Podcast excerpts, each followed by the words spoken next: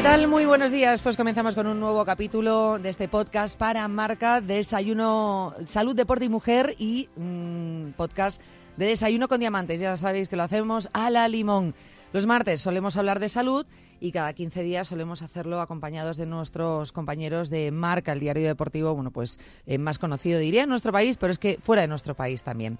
Bueno, hablamos de salud y vamos a tocar un tema que yo creo que hoy vamos a aprender muchísimo. Siempre os digo lo mismo, pero es que en las entrevistas de salud aprendemos un montón de cosas. Pero es que hoy me interesa especialmente porque mm, si tuviésemos que dar cifras, eh, diría que a prácticamente todo el mundo en algún momento de su vida le ha ocurrido algo de lo que vamos a hablar hoy, que es del hambre emocional. Ha sentido hambre emocional. A lo mejor no lo entendemos o no sabemos eh, definirlo o no utilizamos el concepto hambre emocional porque hasta ahora no lo habíamos escuchado nunca, pero seguro que si separamos las palabras decimos, vale, tengo hambre emocional, emociones, ah, pues es verdad, mira, pues cuando estoy más nerviosa, estoy triste, pues es verdad que atraco la, la nevera y estoy todo el día ahí comiendo entre horas y, y tengo muchísima ansiedad. Bueno, en algún momento eh, seguro que lo habréis notado. Hay otras personas que, llevan mucho tiempo sintiéndolo, que lo pasan mal, que entran en una especie de bucle y termina desarrollando esto en una especie de depresión, porque es una mala relación con la comida que implica muchísimas más cosas. Así que, como os digo, hoy vamos a hablar de hambre emocional y vamos a aprender muchísimo. Lo vamos a hacer de la mano de Sumati Díez Querol, es coach nutricional y experta en gestión del hambre emocional y autora del libro Tu relación con la comida habla de ti. Y lo tengo ahora mismo en mi mano, el libro. Tu relación con la comida habla de ti. Y además a mi derecha tengo a la propia Sumati. Sumati, ¿qué tal? Muy buenos días. Hola, buenos días. Muchas gracias por acompañarnos. Muchísimas gracias. Te voy a decir una cosa. Antes de empezar a grabar estos programas, siempre solemos charlar un ratito. Y fíjate, hemos hablado de cosas tan interesantes que siempre digo, ¿por qué no habremos puesto a grabar el saludo mm, así? De estos chafulleros de cuando venís y nos conocemos, porque se aprende también muchas cosas, lo cual promete todo lo que nos tienes que, que, contar hoy. Siempre digo que cojan papel y boli para apuntar vuestras recomendaciones, Sumati, pero en este caso lo vamos a tener muy sencillito, porque lo que nos expliques aquí, ampliado lo vamos a tener en tu libro. Efectivamente. Con lo cual, mejor todavía. Uh -huh. Una cosa, tu libro, tu relación con la comida habla de ti. Acaba de salir hace un mes aproximadamente, en noviembre, 2 de, de noviembre, en septiembre, 2 de septiembre me habías dicho. ¿Y es de esos libros que se puede leer con lápiz y papel? Pues sí, se pueden coger muchas notas porque se hablan de muchísimos temas. Primero del tema del hambre emocional que estabas comentando, entender qué es y sobre todo sentirnos identificadas. Eh, es un libro sobre todo orientado a mujeres, aunque realmente también si un hombre tiene un problema de, con la relación con la comida podría ayudarle también. Pero va muy orientado a mujeres porque es un tema, sobre todo como lo enfoco en el libro, con casos que ha sido sobre todo tratados con mujeres eh, que se pueden sentir muy identificadas ¿no? con el tema del cuidado de todos eh, y al final gestionar ese, esa frustración, ese malestar a través de la comida. Y es un libro que puedes se pueden coger muchas notas porque también habla de alimentación, habla de, de la conexión entre el segundo cerebro y nuestro cerebro y, y, también incluso de yoga, o sea que temas hay Habla un poquito de todo, o sea que subrayador y lápiz y vamos sí. haciendo anotaciones para ver, bueno, pues hoy apartados que nos pueden venir mejor o por el momento que estemos pasando nos re veamos reflejados y podamos aprender más cosas. Eh, bueno, yo lo dejo aquí encima de la mesa porque vamos a sacar, como digo, muchos apartados de este, de este libro, pero vamos a empezar por el principio. Hambre emocional, ¿qué es el hambre emocional? El hambre emocional a mí me gusta definirlo como eh, ese hambre inconsciente y racional que nos lleva a comer sin tener hambre física, que nos hace comer más de lo que necesitamos, que nos genera culpa después cuando terminamos, que comemos y terminamos y no sabemos ni lo que hemos hecho, cuánto nos, magdalenas nos hemos tomado, cuántas galletas, cuánto y sobre todo genera muchísimo malestar.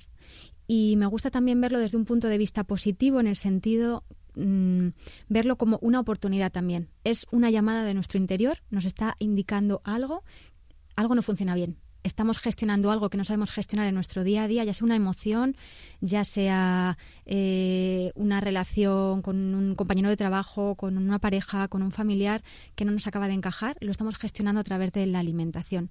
Entonces el problema no es la comida, el hacer una dieta, ¿no? Que, que, por eso también lo critico tanto, ¿no? Las dietas no funcionan, no tiene sentido ir a la dieta cuando el problema es que esa relación con la comida negativa que nos produce dolor está tapando la causa verdadera, es simplemente un síntoma. Claro, es como nosotros utilizamos la comida como si fuese un ansiolítico, ¿no? Totalmente. En vez de ir al médico y nos recete algo, pues directamente decimos, ah, pero si lo tengo en la nevera, el propio ansiolítico, ¿no? Es natural, entonces ya está directamente, eh, pues, pues como, como, como, como, como, hasta terminar sintiendo eh, esa culpabilidad que estabas diciendo ahora, ¿no? Que casi es más grande a veces que el propio, el, que el propio problema en sí. Totalmente, porque es que como tú estabas comentando al principio, es un problema que empieza poco a poco, porque uno no empieza a comer efectivamente empieza el hambre emocional, pero empieza poco, poquito a poquito, ¿no? al principio a lo mejor es una galleta, pero lo Sí, una galleta, una onza de chocolate por la noche. Si se queda ahí no pasa nada realmente, porque bueno, pues lo disfrutas y ya está.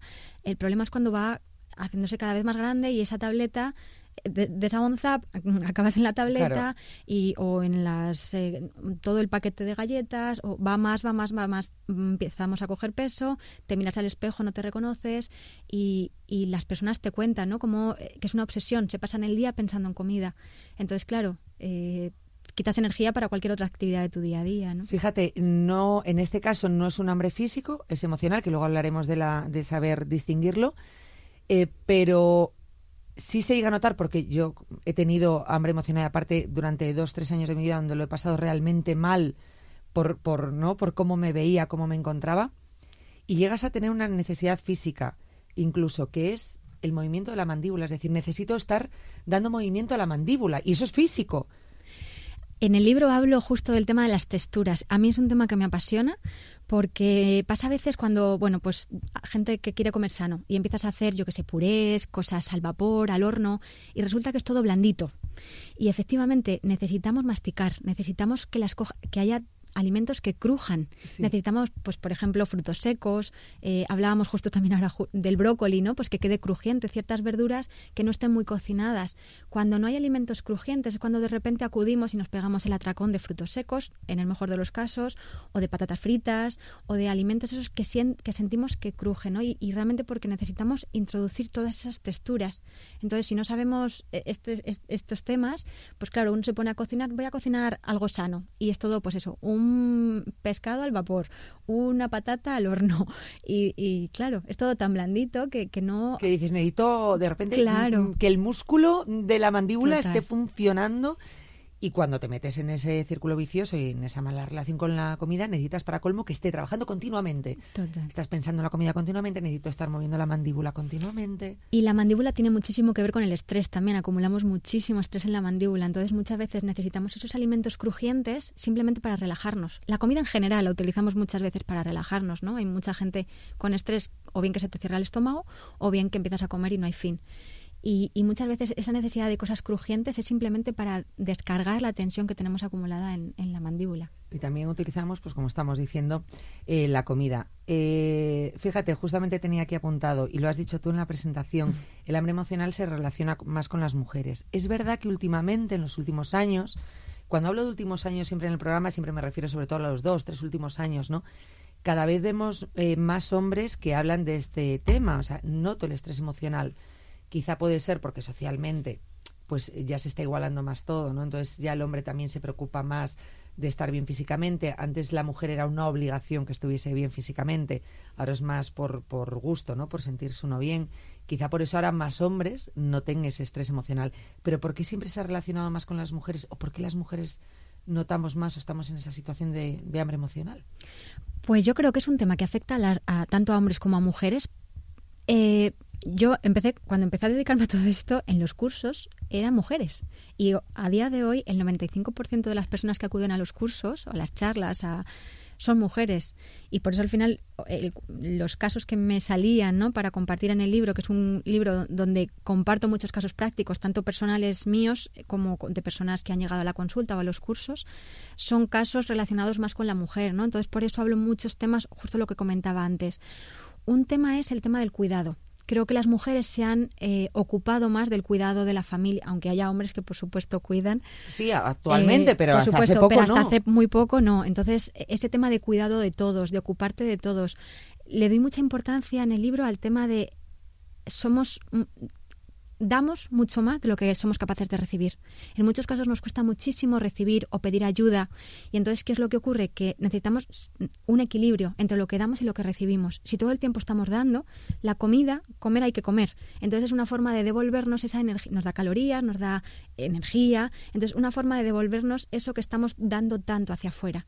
Entonces, por eso enfoco mucho eh, el tema del hambre emocional en un equilibrio entre nuestro dar y nuestro recibir. Es decir, estás dando mucho más de lo que estás recibiendo, estás, eh, cómo está tu autoestima, cómo está, eh, cómo te sientes, ¿no? Cómo tus necesidades, tus anhelos, tus preocupaciones se satisfacen o no se satisfacen.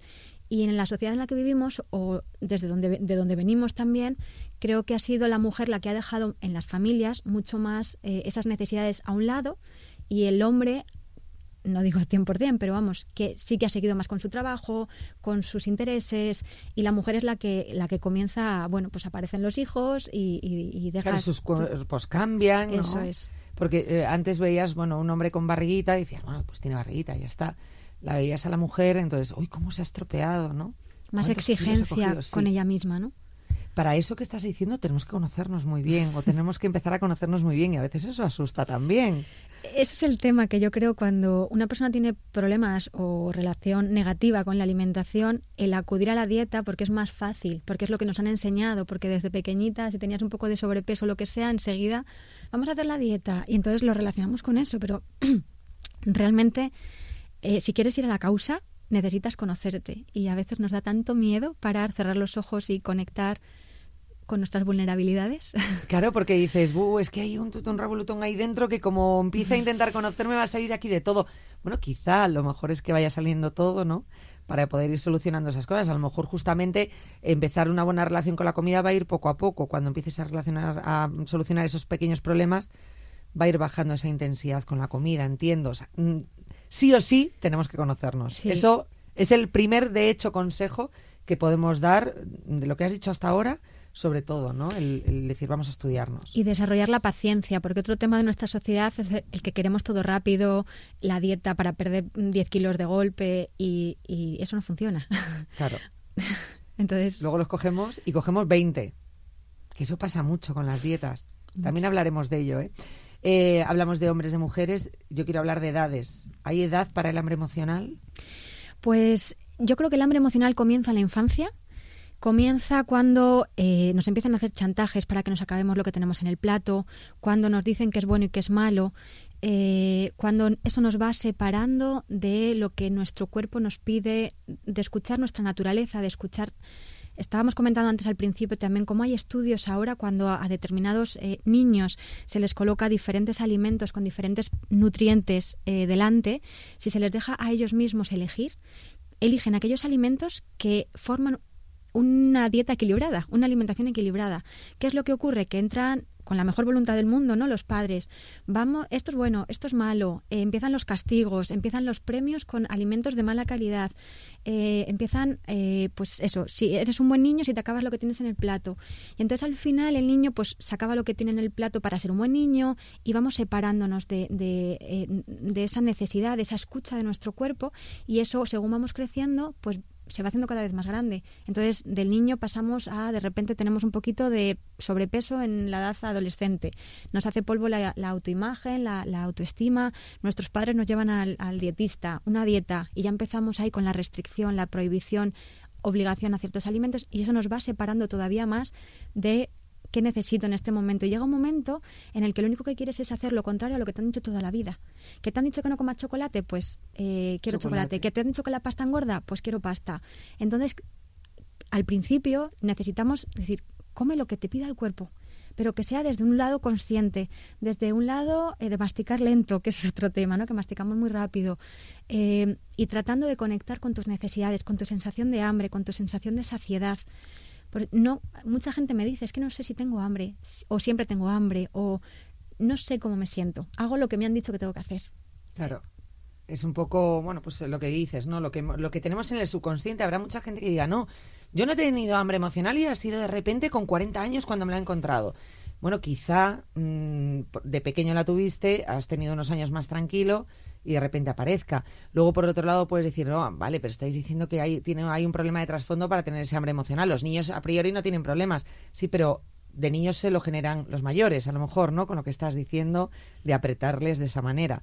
Así que hay que tener muchísimo cuidado. Creo que en, estos años de salud, en el Cuídate, lo que estoy aprendiendo es que todo, todo parte de la infancia. todo. El deporte, las lesiones, cualquier problema parte de la infancia. Muchas veces, oye, pues porque hay algún problema de nacimiento, ¿no? Que esté ahí. Pero luego son en los cuatro o cinco primeros años de vida donde hemos adquirido pues esos problemas que luego mm, o van a dar la cara o se van a ir desarrollando. Es, mm. es, alucinante, es algo que no me entra en la cabeza. Hace, justo antes de empezar a hacer la entrevista, me estabas hablando precisamente de los niños que estaba mucho también el problema de la alimentación con los purés, ¿no? Que le metíamos los alimentos en los purés. Tenía un nombre todo eso. Baby led winning. baby led winning. Led winning, vale. Y es una forma de alimentación que se ha puesto últimamente de moda en los últimos años, que consiste en eh, no es incompatible con los purés, pero que sí que se parte de la idea que eh, la digestión empieza en la boca, entonces nos interesa empezar a, saborear el alimento, el no tragarlo, ¿no? Los purés normalmente se comen como rápido, es, algo cómodo para los padres cuando tenemos prisa y... Eh, y donde le metemos de todo. Claro. Y el niño no diferencia entre el pescado, el pollo, eh, la verdura, etcétera, ¿no? Todos los alimentos. Entonces, esta forma de alimentación se orienta mucho a a que, el, eh, a que el niño elija los alimentos que estén hervidos, que estén blanditos para que no se atraganten y que sean de fácil digestión, pero que sea él primero el que lo elige y el que lo va comiendo. Entonces son niños que, que después de unos meses comen solos, comen igual que los padres, eh, incluso pues eso que te piden después del colegio un trozo de brócoli y no te piden la galleta con azúcar, ¿no? Claro, pues a lo mejor pues, jugando ¿no? con la textura tanto en la mano como luego llevárselo a la boca, pues hace que luego, bueno, pues eh, lo tengan como más naturalizado ese tipo de alimento. Claro. Muchos padres ahora nos están escuchando, seguro que de repente dicen, uy, esto me interesa, tengo un bebé en casa. Bueno, mm, yo tenía una duda que te preguntaba también antes, eh, Sumati, que era, mi hija, por ejemplo, comía purés con todas las verduras, o sea, comía, de verdad, yo creo que era lo que más le gustaban las verduras. Y a medida que le fui metiendo comida, esas verduras que yo le ponía en el puré ya no las soporta decir, le hacía puré de brócoli, de judías, zanahorias, y fue empezar a comer y ya no soportar esa verdura.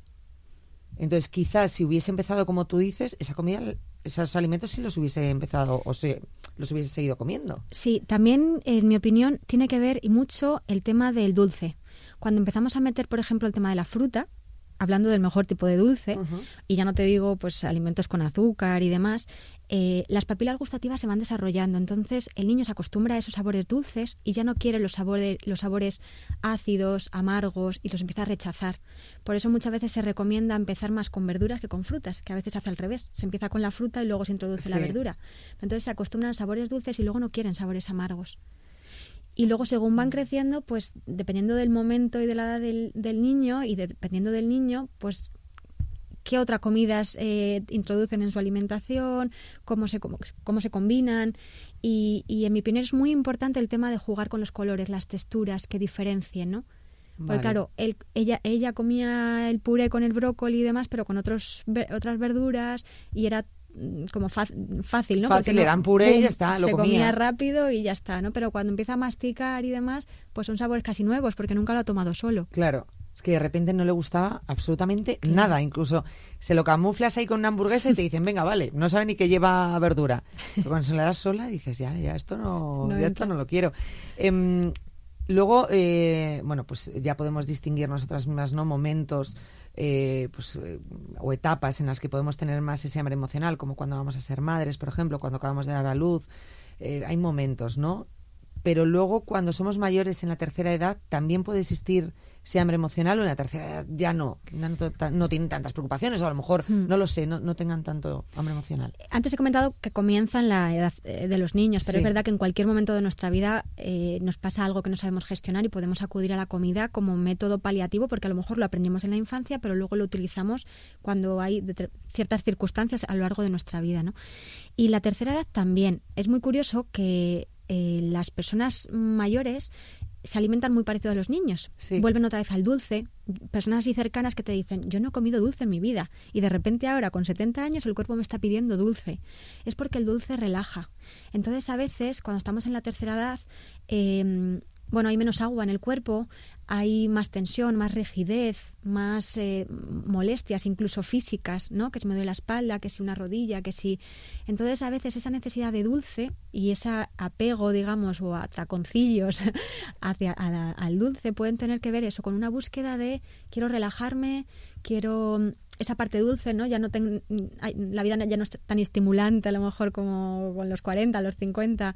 Y entonces buscar ese estimulante con el dulce que, nos produce, ¿no? Ese placer y, generar unas endorfinas y una serie de, neurotransmisores en nuestro cuerpo. Que vamos, que te lo da todo el dulce. Porque de hecho quería preguntarte por eso. Me sorprende que es verdad, muchísimas personas, ya no son en tercera edad y a los niños que sí, que les gusta el dulce, cualquier edad te encuentras personas que te dicen, ostras, si es que estoy picando entre horas, fíjate que yo no soy de dulce, es que no me gustan los postres, nunca me como un postre, pero chico, llego a casa y quiero chocolate, quiero galletas, o sea, me pide el cuerpo dulce, o sea, que precisamente es por esto, aunque no seamos de dulce. Sí, eh, yo, yo, hablo de varias causas con el tema del dulce. Uno, por ejemplo, es porque no, es verdad que al principio nos puede excitar, ¿no? En un niño es muy claro, después de un cumpleaños, ¿cómo sale el niño? Sale, se ha tomado azúcar, pero ¿qué es lo que ocurre? Que a la media hora o a la hora está cao.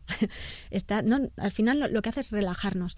Em, luego también es ese mm, darnos un placer en nuestra vida, cuando estamos mucho en la obligación, responsabilidad, cuidando de todos o solamente trabajo y enfoques y dices, ¿qué, ocio tienes en tu vida? ¿Qué disfrutes te permites? Pues a veces es con la comida cuando no somos capaces de permitirnoslo de otra manera, ¿no? Claro. Entonces puede ser varios, varias causas que nos lleven a, comer ese dulce. Me está viniendo a la cabeza también frases que solemos decir como, es que comer es un placer. Pero claro, una cosa es comer socialmente, ¿no? Que comer pues una buena comida con amigos, pero cuando eres tú solo a escondidas y lo necesitas, creo que ahí ya nadie lo vería como un placer. Claro. Hay quien te dice al principio que sí. Y es verdad que comer es un placer y por supuesto que es maravilloso disfrutarlo, ¿no? Una cosa no quita la otra. La cosa es yo hablo de consciente o inconsciente. Si eliges los alimentos, eliges lo que comes, algo que te que disfrutes, encima con gente, ¿no? Que, que lo disfrutas casi más, está fenomenal. Otra cosa es cuando buscas esos placeres a solas, te escondes porque dentro de ti sabes que algo está mal, que no ¿por qué te escondes? ¿No? Si eres capaz de comértelo con tu pareja o con tus amigos, eso no es hambre emocional. bueno, otra cosa es que estés en una comida que dices, no quiero postre y al final acabas comiendo más, que sería un poquito de hambre emocional, ¿no? Pero ese hambre que te escondes, que la gente te dice, no, es que necesito un poquito de sabor rico en la boca, ¿no? y dices, ya, pero por un sabor por unos segundos, porque es que son segundos, que es que desde aquí para abajo ya no saboreas, desde la boca hacia abajo, ¿no? Desde que el alimento pasa por la garganta, después la culpa te va a durar horas. Claro, bueno, horas o, enlazas una con otra. Eso es. Es tremendo. Y es verdad, te escondes quizá por ese sentimiento de vergüenza, primero, porque no te gustas, porque pensarás que no le gustas al otro. Y luego dirán, mm, es que no quiero que me vea porque va a pensar que realmente como. Entonces, a veces es mucho más fácil decir, de cara a la galería, si es que no como tanto para estar así esas personas suelen, cuando comen de cara a la galería, suelen comer súper poco, una ensalada. Entonces están controlando muchísimo, que ese es otro de los temas que nos lleva a comer de forma emocional, el control. Eh, te controlas, comes una ensalada, claro, una ensalada no te nutre. O sea, sí, bueno, 10 minutos, pero a la media hora tienes hambre porque es agua. Entonces, ¿qué es lo que ocurre? Estás controlando, controlando, llegas a casa a solas y ¡boom! descontrol. Entonces pasas del control absoluto al descontrol absoluto. Claro, y, pero tú no quieres reconocerlo, casi ni lo reconoces contigo misma si apuntásemos en una hoja todo lo que tomamos, sea agua, comida, lo que sea, yo creo que ahí nos daríamos cuenta. Es súper curioso. olvidamos. Es súper curioso porque eso justo cuando alguien me llama para una consulta y demás, le digo, escribe durante tres días lo que vas comiendo. Entonces la primera pregunta es, ¿qué te ha llamado la atención? de eso que has escrito, que eso puede ser otra, otro, otro consejo, ¿no? El apuntarlo durante unos días cada uno para y ver qué te llama la atención. Y claro, las personas normalmente te dicen, claro, es que como muchísimo más de lo que me imaginaba. Claro, es que Picoteo muchísimo más de lo que yo pensaba. Claro, tú recuerdas una patata, no recuerdas la bolsa entera. Y dices, es que no he comido pero una patata no hace nada. Y dices, no, pero es que has cogido un buen puñado. O has ido tres veces y pensabas que habías abierto la nevera una vez, ¿no? Bueno, luego en los consejos finales lo, lo volveremos a repetir, pero me lo apunto o sea, eh, intentar durante tres días, por ejemplo, apuntarnos desde que nos levantamos a la, nos acostamos todo lo que ingerimos. Eso es. Sea líquido, comida, lo que sea, ¿no? Incluso si damos un paso más, vincularlo con alguna emoción, con alguna, algo que haya ocurrido en nuestro día a día. O sea, ¿qué sentíamos en ese momento? Eso es. y luego que nos llama la atención de lo que hayamos escrito, ¿no? y seguro que da mucha información. Eso es importante. Para nosotros mismos, incluso por si decidimos pues, ir a un especialista, ¿no? Decir, mira, esta es mi tabla, esto es lo que como, ahora ayúdame. Claro. Porque no, a veces, no, generalmente no tenemos la fuerza suficiente como para tirar nosotros solos. O sea, que eso no nos dé vergüenza nunca pedir ayuda. Eh, yo te quería preguntar, porque en el libro hace referencia a siete eh, tipos de hambre relacionados con el aspecto físico, mental y emocional. Antes estabas haciendo referencia también al aspecto emocional y físico pero de repente me salen siete aquí que los que me dices. bueno, en el, en el libro diferencia. En el, en el hambre física, eh, pues se diferencia, por ejemplo, hambre cuando no tenemos nutrientes, cuando llevamos un montón de horas sin comer y, el cuerpo te está pidiendo alimento. Da igual, lo, necesitas comer. Y es ese dolor en el estómago físico que todos hemos experimentado en algún momento que dices, anda, llevo sin comer no sé cuántas horas, ¿no? Y es un hambre física clarísimamente. Luego estaría también un hambre por olfato, por ejemplo, ¿no? Cuando pasas por delante de una pastelería y de repente dices, pues no tenía hambre, pero... Mm, Me comería este... El cuscurro de pan. O también, por ejemplo, cuando tenemos una alimentación desequilibrada, sería el tercer tipo de, hambre física, eh, y el cuerpo nos pide, por ejemplo, una hamburguesa, ¿no? Llena de grasa, llena de proteínas. Entonces, en ese caso no es... Y te sientes fatal, porque el cuerpo me pide y, y, una persona que ha, lleva un mes sin comer grasas, ¿no? Porque está comiendo muy sano. Es claro, es que el cuerpo necesita grasas. Si no se las das, el cuerpo te la va a pedir de mala calidad. O con el azúcar. Quitas todo el azúcar, los hidratos, y el cuerpo te pide chocolate o te pide, claro, te lo pide en la forma que tu cuerpo lo obtiene más rápidamente. Te lo pide y además mm, en forma de atracón. Te lo pide como, por favor, métete una hamburguesaza. No te dice, ay, me apetece una hamburguesa. No. Claro.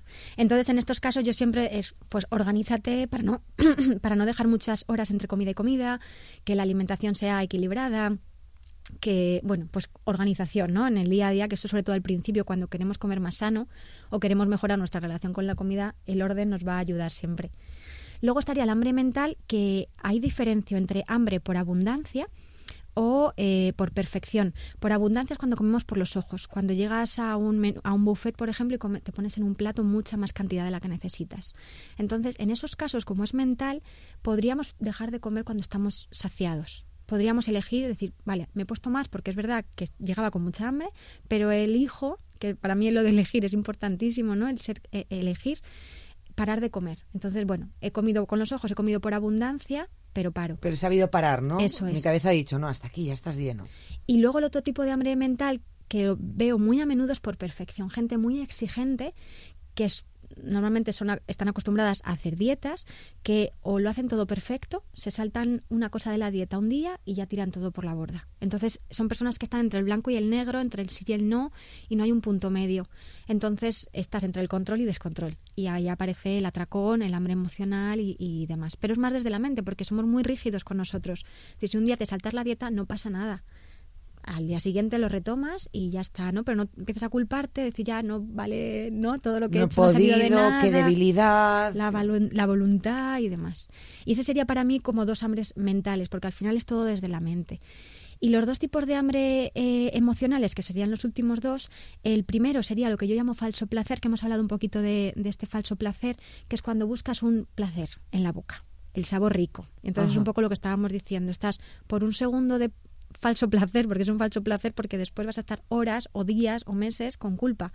¿Hasta qué punto entonces es tomar un, hay conciencia y decir, me estoy engañando? Claro. me cuento que necesito esa galleta porque necesito un, bueno, me lo voy a conceder, ¿no? He hecho esto, eh, ha sido un día muy duro, pues me merezco este alimento.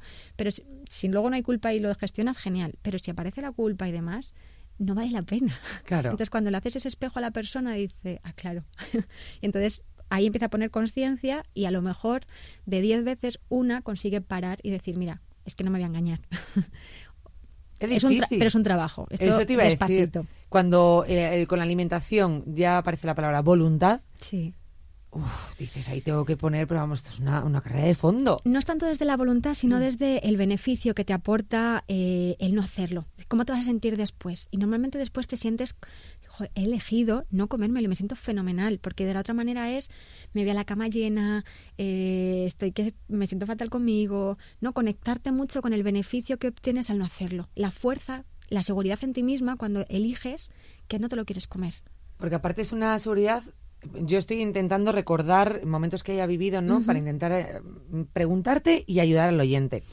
Em, cuando comes con atracón o mal, tienes también la sensación física mala, es decir, ya no solo la mental, decir, Dios mío, lo que he hecho, pues es que no puedo con esto, y luego aparte la física, porque hay alimentos que después te hacen, pues oye, de repente estás hinchado con gases, eh, vas mal al baño, descontrol, o sea que también es un mal físico, no solo por, por estética, digo internamente. Es, esa sensación que te explica mucha gente de suciedad, sí.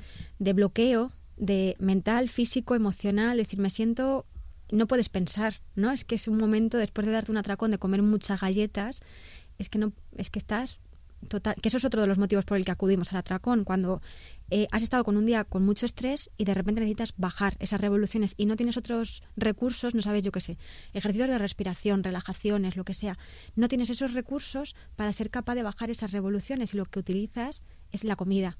Y esa comida te deja de repente delante de la televisión a las 12 de la noche que dice, ya está, ya me puedo dormir porque ahora mismo es que ya no puedo. Claro, ya. o sea, hasta aquí hemos llegado, ¿no? La relajación, la respiración, eso, fíjate, eso nos puede ayudar muchísimo. Lo que pasa es que en el momento dices, onza de chocolate o tres minutos respirando. Me como la onza y ya luego respiro mientras la saboreo. que eso también está ahí, ¿eh? Puede ser. Es cierto. Eh, quiero ir preguntarte por alimentos con los que podamos notar más calma. ¿Existen algunos alimentos que puedas decir, oye, mira, estos alimentos, mm, procura no irte al chocolate, a lo mejor no están tan permitidos, pero bueno, te van a calmar también? Sí, como sustitutivo del chocolate, por ejemplo, los productos de algarroba, el, cacao es un estimulante. Aunque sea mm, lo más puro posible, bueno, pues es mejor porque no tiene tanto azúcar, pero es un estimulante. Entonces, por ejemplo, la algarroba, que ya cada vez hay más productos, sobre todo en herbolarios y demás, no es estimulante. Tiene un color muy parecido, que para los niños da el pego totalmente. Oh, qué bien. Y sí es verdad que el sabor es un poquito, un pelín diferente. A mí personalmente me gusta mucho más. Mezclado a lo mejor en vez de con azúcar, pues con sirope de agave o con un endulzante que sea de mejor calidad. Eso en cuanto a un sustitutivo directo, ¿no? En cuanto a alimentos en general que podamos introducir en nuestra alimentación que nos ayude a estar más calmados, pues por ejemplo, todos los alimentos cocinados y a fuego lento con tapa siempre van a relajar más que aquellos crudos y hechos mm, a fuego fuerte y sin tapa, por ejemplo, fritos o cosas que se hacen como muy rápidamente. O sea, cualquier alimento que lo cocinamos a fuego lento y con tapa siempre nos va a relajar más que ese mismo alimento con fuego fuerte y sin tapa o en crudo, ¿no? Una ensalada por la noche nos activa mucho más que unas verduras al vapor, por ejemplo. Alguno te dirá, vale, pero cuando me viene el momento de ansiedad, ah, claro. dices, es que no me voy a poner a prepararme Nada, en ese caso es mejor tener algún alimento de algarroba y cosas así sustitutivos directos, ¿no? Porque dices, yo quiero ir a lo rápido, no, voy a abrir la nevera ahora para hacerme... O eso, harinas integrales mejor que harinas blancas, entonces si vas a comprar galletas, pues mejor que sean unas galletas integrales, eh, que siempre todo lo integral pues tiene más fibra, te sacia más, eh, tiene más magnesio, tiene otros minerales que te ayudan a, asimilar mejor ese, ese, alimento, ¿no? Y que el azúcar que pueda llevar esa galleta no sea tan mala como, como cuando lleva fibra, que lo vas a asimilar más despacito, ¿no? ¿En cuánto tiempo crees que una persona, por ejemplo, que vaya a tu consulta, ¿no? Y sepáis perfectamente que está en una situación de hambre emocional, eh, con pues, una gravedad, entre comillas, media, ¿no? Una persona que, que, lleve muchos años no anclada en esto y que a lo mejor necesite más trabajo, si empieza a trabajar poco a poco contigo, ¿en cuánto tiempo crees que puede empezar a olvidarse ya de este hambre emocional y empezar a recuperarse? Eh, diferencias cuando empiezas a tomar conciencia, es decir, una persona que ya viene a la consulta es porque ya de repente dice, no puedo más de las dietas, necesito algo diferente. Y esa, esa diferencia... es el eh, primer paso. Es el primer paso, es decir, quiero aprender a cuidarme desde otro lugar, que no sea desde la exigencia, desde la dieta y demás. O sea, que ya esa persona que llega es normalmente con una predisposición. Y normalmente después de la primera consulta ya empieza a hacer pequeños cambios en su día a día. Es verdad que el tema del hambre emocional, si además viene de la infancia, igual que se fue instaurando poco a poco, tarda. Incluso personas que ya no se dan atracones te dicen, que estar super, necesito estar súper consciente, porque mi proceso mental enseguida me lleva a, ¿qué ha pasado esto? ¡Bum! Eh, nevera. Y entonces ahí es cuando tienes las herramientas para decir, hey, ta, ta, ta, ta, ¿no? Entonces haces otra serie de, de, pasos, de ejercicios y demás para cambiarlo, ¿no? Pero es verdad que desde, el, desde prácticamente la primera consulta empiezas ya a poner conciencia en tu forma de comer. Y cualquier persona, aunque no venga a la consulta, otro consejo, el poner conciencia en nuestra forma de comer, es decir, ¿qué es lo que yo realmente necesito en ese momento? ¿Necesito ese chocolate o es que estoy agotada o es que estoy que, que necesito ese pequeño placer? El poner conciencia eso es un paso inmenso. Vale, o sea, en el momento de yo cojo la onza de chocolate, decir, oye, mira, pararme un segundo y decir, oye, que me voy a comer una onza de chocolate, que sé que esto no está bien, vale, ¿qué quieres? Vale, es tu problema, pero que sepas que lo estás haciendo, o sea, ser muy consciente que lo estoy tomando. Y no hacerlo rápido, por ejemplo, no comértela rápido y a escondidas, decir, me lo voy a disfrutar y la voy a saborear y que se me derrita poco a poco en la boca, se me Claro. deshaga y disfrutarlo, no hacerlo a escondidas y porque eso te va a generar mucho más eh, culpa, te va a generar más culpa que si lo haces despacito, si lo voy a disfrutar, ya que luego lo disfruto. Y si me pillan, me pillaron. O sea, no me esconda. O incluso exponerte y decirme como la onza de, mi, de, de chocolate con mi pareja y no pasa nada. Claro, y ya está. Oye, necesito un poco de chocolate. Pues tráeme otro poquito para mí. Y compartir ese momento, ¿no? También. Quizá el segundo ya no vayas a por la segunda onza y, oye, pues será mucho más, más sencillo.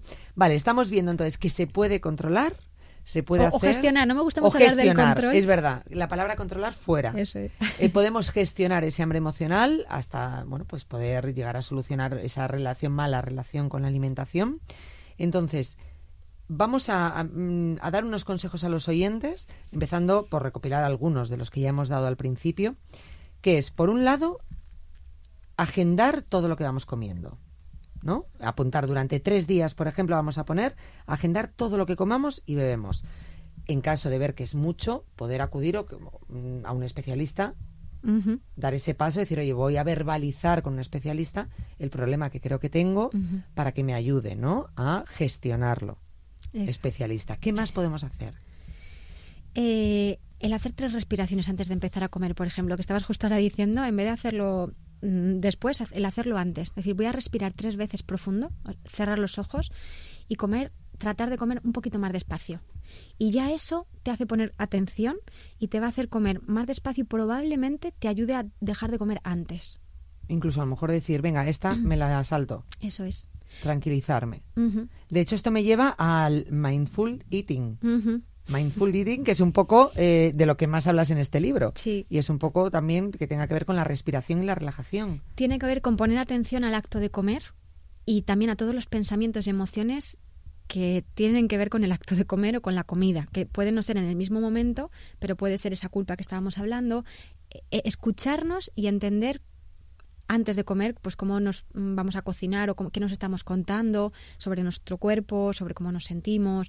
En el momento de comer, cuando decimos voy a respirar tres veces profundo, voy a comer despacio, voy a comer, eh, pues eso, metiéndome un- un- una cucharada en la boca, la mastico, trago y ahí es cuando me meto la siguiente. No empiezo a meter, normalmente comemos tan rápido Sí, que si observamos, metemos una cucharada y no, hemos, mm, no la hemos tragado y estamos metiéndonos otra, ¿no? Entonces, eh, en el momento de comer, tratar de pues poner un sitio agradable, que no sea delante del ordenador, delante, que sea el acto de comer y, y aunque sean cinco minutos, dedicar esos cinco minutos solo a comer, no hacer otra cosa.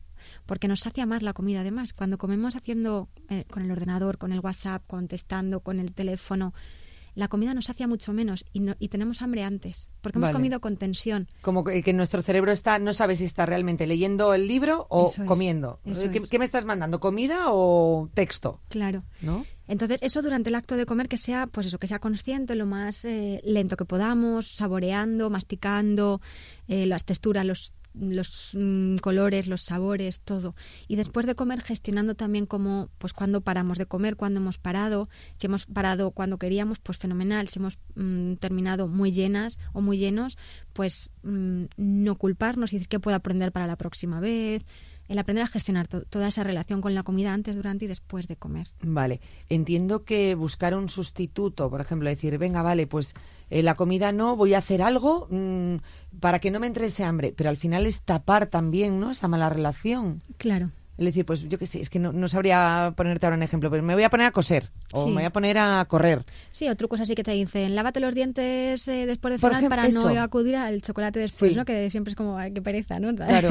y estás todo el día lavándote los dientes porque dicen, quiero comer. Sí, date, sal de casa y date una vuelta a la manzana. Bueno, a veces, pero es verdad que la gente que realmente tiene este problema te dice, eh, no, no me sirve. Es que no le funciona y No aparte estás tapando otro problema que hay de, de fondo. Yo al final, eh, la, única, la única vía que he encontrado y como he visto que a la gente realmente le funciona es haciendo un trabajo personal y conectándote con qué me pasa en ese momento que me lleva a comer cuando no necesito comer.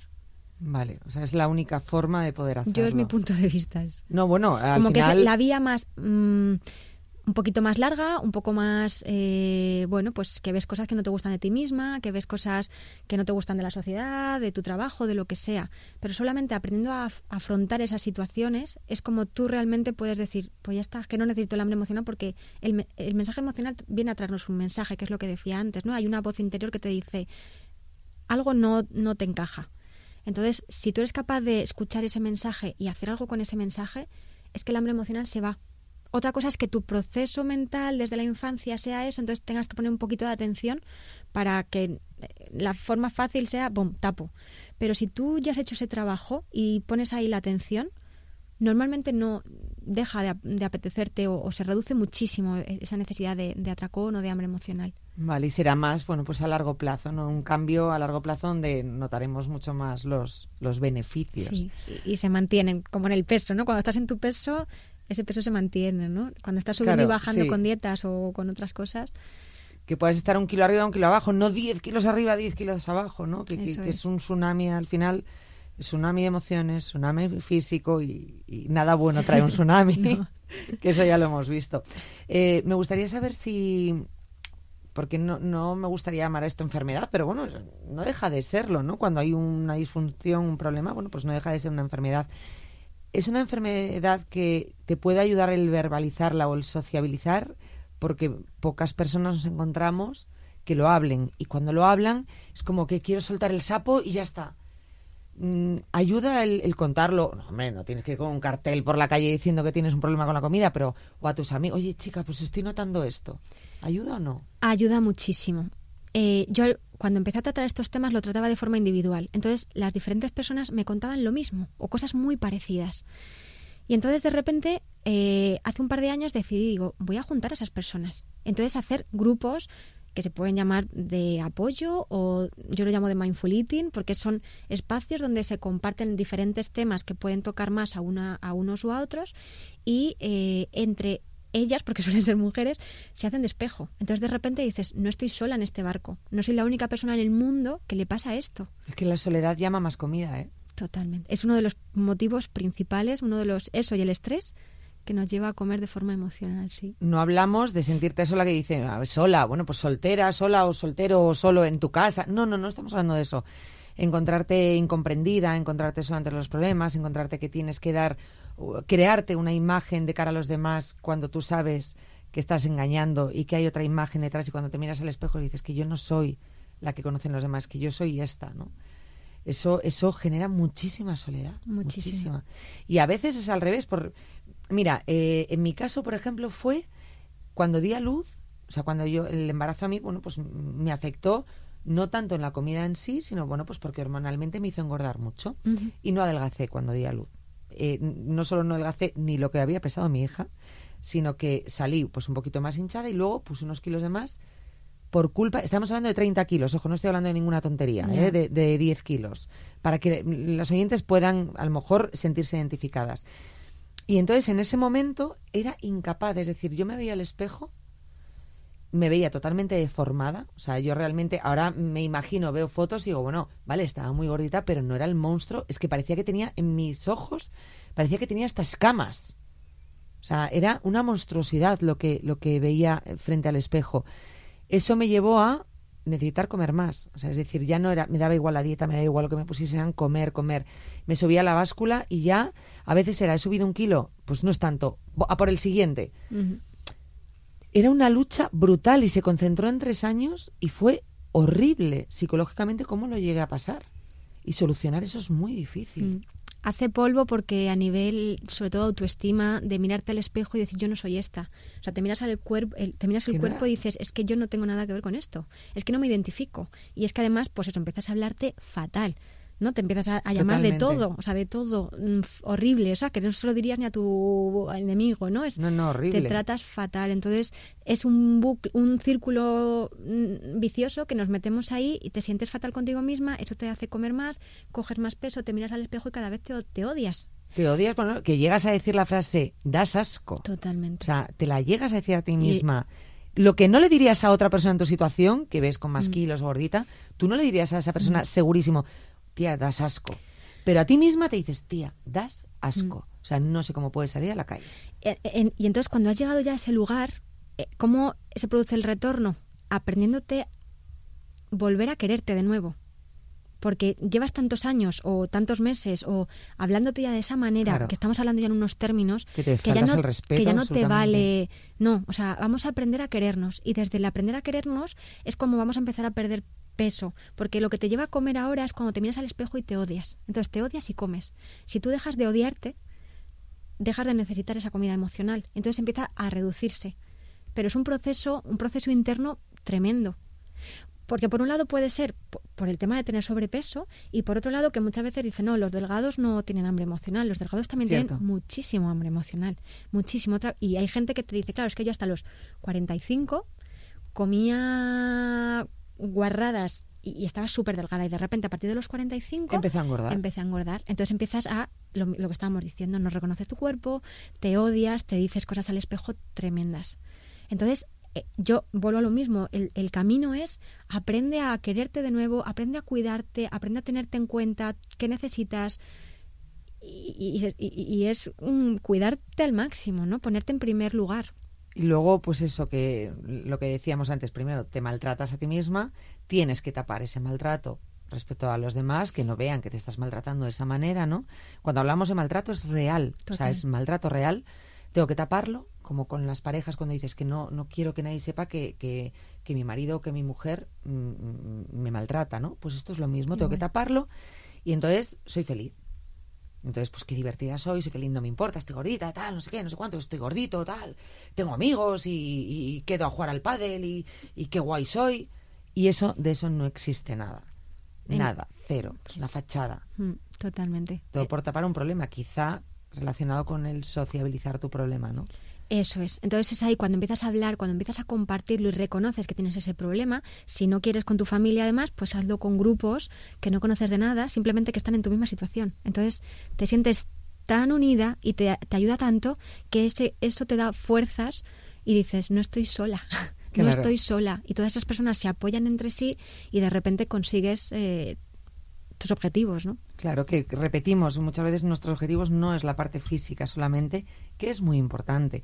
No física por ser modelos, no por sentirnos bien. La, parte física, la parte emocional se van a terminar solucionando o, por lo menos se va a poner eh, eh, parte para que se solucionen muchos problemas que no tengan que ver, pues a lo mejor con, con lo que es la comida ni nada, pero que tengamos un problema ahí de trasfondo y nos va a ayudar mucho. Como otro de los así las claves que estábamos comentando eh, es el tema de las no dietas, el, el, tener muy presente que la dieta no funciona y que esa mentalidad de dieta es la que nos hace ese control y descontrol y es lo que nos hace eh, esa falta de amor hacia nosotras. Cuando aprendemos a querernos, el cuerpo, el peso del cuerpo se equilibra. Si nosotras tenemos en cuenta nuestras necesidades, eh, nos queremos y, todo esto que estamos hablando, es que lo que nos pide el cuerpo son alimentos sanos.